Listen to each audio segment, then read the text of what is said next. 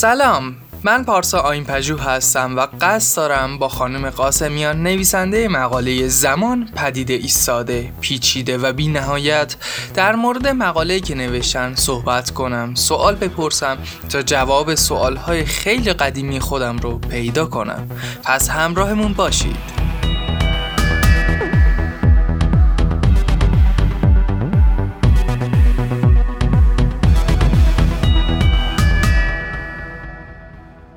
سلام خوب هستید؟ سلام ممنونم. بله خیلی خوبم.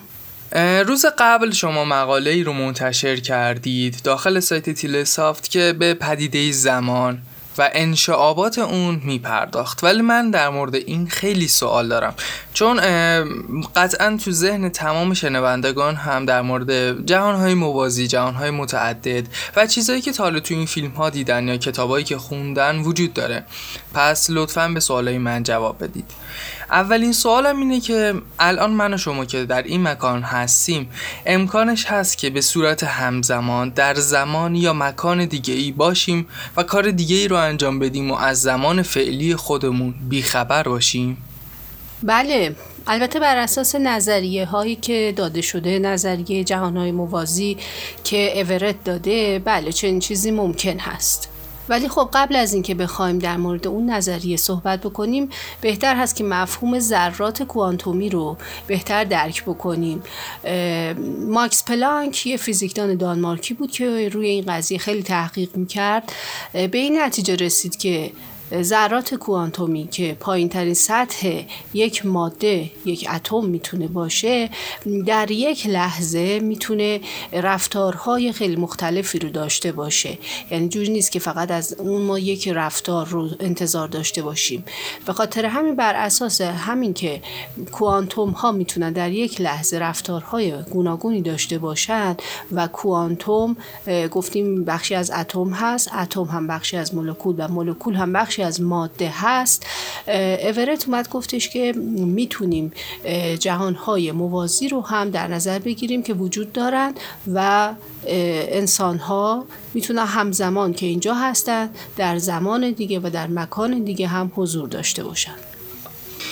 پس با توجه به نظریه‌ای که شما از این دو دانشمند مطرح کردید مفهوم ماده که تا به حال در مورد بدن خودمون اشیا و حتی روح و انرژی میشناختیم می‌تونه مفهومش عوض بشه و بر این اساس مفهوم زمان هم حتی می‌تونه تغییر کنه. بله بر اساس این نظریه ها همینطور هست. مفهوم ماده اون چیزی که ما قبلا میشناختیم تغییر می‌کنه و بر اساس اون هم بله مفهوم زمان و مکان و حضور ما در این دنیا و دنیاهای دیگه تغییر می‌کنه. یه سوال برای من پیش اومده. ما توی شیمی شنیدیم که یک سری عناصر وجود دارن که عناصر اصلی و طبیعی داخل طبیعت هستن. که داخل جدول تناوبی قرار می‌گیرن. اما یه سری عناصر هم هستن که بر اساس عدد تناوبی توی آزمایشگاه ها خود دانشمندها به وجود میارن و ساختار ناپایداری دارند. می‌تونیم بگیم که ماده های کوانتومی به این ذرات ناپایدار شباهت دارن؟ بله ذرات کوانتومی شباهت هایی رو دارن به اون ذرات ناپایداری که شما میگی ولی باز هم تفاوت هایی دارن به جهت اینکه ما اون ماده رو که شامل پایین ترین سطح که ذرات کوانتومی میشه می‌بینیم شکل اون ماده پایدار باقی میمونه. و اینکه شاید بهتر هست من نظریه ریسمان رو اینجا توضیح بدم که مفهومش مشخص بشه.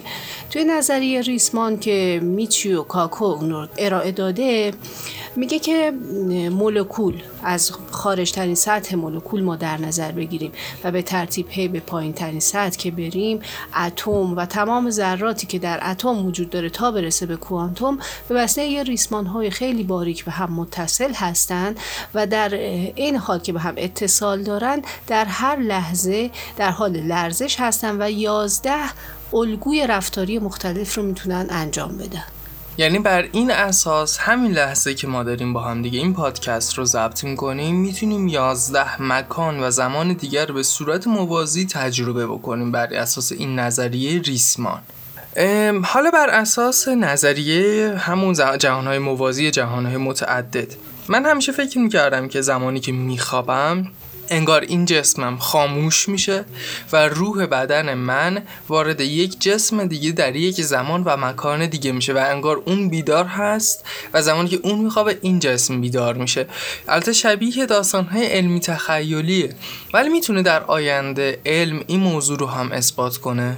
قطعا می‌تونه اثبات بکنه و اینکه به نظر میاد که همینطور باشه. یعنی زمانی که ما در این دنیا خوابیم و همزمان که داریم خواب می‌بینیم و با افراد دیگه در خوابمون در واقع در ارتباط هستیم و اینکه اون افراد رو ما تو سنهای مختلف حتی می‌بینیم. مثلا اعضای خانواده خودمون رو پیرتر یا جوانتر می‌بینیم. پس قطعا اونجا یه دنیای دیگه هست که ما حضور داریم. بله حتما می‌تونه این رو اثبات بکنه و اینکه از همین قضیه خواب و اینکه ما به یک جهان دیگه میریم به احتمال زیاد می‌تونن استفاده های مختلفی هم در زمینه های مثلا نظامی یا پزشکی اینا می‌تونن انجام بدن. در واقع ما با مفهوم زمان خطی و غیر خطی اگر بخوایم جهانهای موازی رو تشبیه کنیم یعنی میمونه که ما در یک خیابان یک طرفه قرار بگیریم و علاوه بر این خیابان یک طرفه که فقط به زمان جلو در حال حرکت هست خیابان های یک طرفه دیگه هم موازی با این به صورت عقبتر یا جلوتر وجود داره که اونها هم دارن این مسیر رو طی می‌کنن.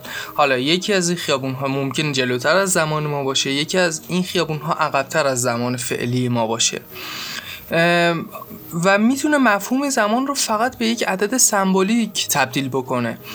به طور مثال چند وقت پیش دو برادر دو قلو وجود داشتن که یکی از اونها به فضا سفر کرد و زمانی که بعد از مدتی به زمین برگشت هم ظاهرش هم اجزای داخلی بدنش پیرتر از برادر دو قلوی خودش بود. انگار اون خیابون یک طرفه که خارج از جو زمین داشت تجربه می کرد سریعتر از خیابان یک طرفه زمین براش گذشته بود و معیار زمان اونجا عوض شده بود. و یه سوال دیگه. با توجه به اینکه ما داریم الان در مورد زمین های دیگه ای صحبت می‌کنیم که قابل سکونت باشه تو جهان های دیگه مفهوم زمان اینجا قطعا مطرحه چون داریم میگیم این سیارات و کهکشان های دیگه با ما فاصله نوری دارند. یعنی ممکنه انقدر این فاصله نوری زیاد باشه که حتی اون سیاره از بین رفته و با یه مدت زیادی این نور تازه به زمین ما رسیده و ما تازه داریم اون رو رویت می‌کنیم. یکی اینکه امکان داره این تصویر اصلا واقعی باشه یا نه. و شما توی مقاله اصطلاح آینه هایی که داخل فضا وجود دارند رو مطرح کردید.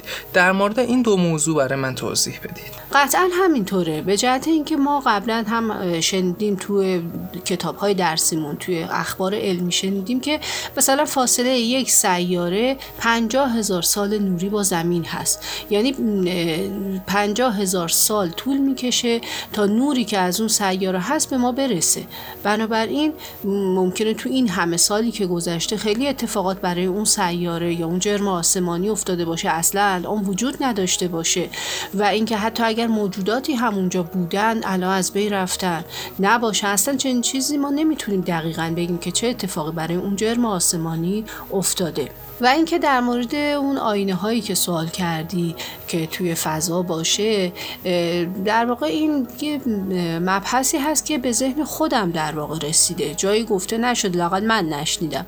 به نظر من اگر که حالا اون آینه البته چی باشه یعنی چه جرمی چه پدیده ای بتونه نقش اون آینه رو اونجا داشته باشه توی فضا دوتا آینه باشه و اینکه مثلا کره زمین ما بین اون دو آینه قرار بگیره و مثلا ما بی نهایت از این زمین ها داشته باشیم اون موقع آره، ما هم می‌تونیم تو بی نهایت دنیاهای مختلف حضور داشته باشیم همزمان. و پدیده دیگه ای که ما در مورد آینه که صحبت می‌کنیم یاد تصاویر مجازی داخل آینه میفتیم و نیاز هست که اون تصویر مجازی داخل آینه تبدیل به یک ماده واقعی از جنس همون کوانتوم بشه تا بتونه مفهوم زمان رو هم توجیه کنه. دقیقا این چیزی که شما توی مقاله نوشتید من رو یاد سکانس آینه های فیلم Inception میندازه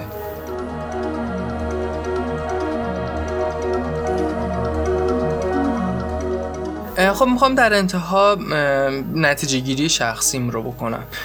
من اینطور که فهمیدم در حال حاضر ما فقط در مورد یک سری نظریات در مورد زمان و تعاریف جدید اون داریم مطرح می‌کنیم. و هنوز به صورت عملی کسی نتونسته زمان و انشعابات اون رو تجربه بکنه. و احتمالا اگر کسی هم بخواد فعلا دست بزنه به زمان و تداخلی رو توی اون به وجود بیاره چون علمش رو به طور کامل هنوز نداریم احتمالا تبعات زیادی داره. بله نظر منم با شما موافق هستش. به جهت اینکه ما تو فیلم های علمی تخیلی که خب معمولا پایه و اساس علمی هم داره چنین چیزی رو دیدیم که انسان ها این کار رو انجام دادن ماشین زمانی رو به وجود میارن و به زمان های مختلف سفر می‌کنن. ولی به جهت اون تداخلی که به وجود میاد و ما از عواقب اون بیخبر هستیم خیلی خطراتی برای هم فیزیک و جسم انسان ها به وجود میاد هم تو روح و شخصیتشون و خیلی خیلی اثرات منفی رو می‌تونه توی زندگی اونها بگذاره. خب ممنون که با من این مصاحبه رو انجام دادید و به خیلی از سوالات من و شنوندگان پاسخ دادید. ممنونم. منم از شما تشکر می‌کنم. روزتون بخیر. خدا حافظ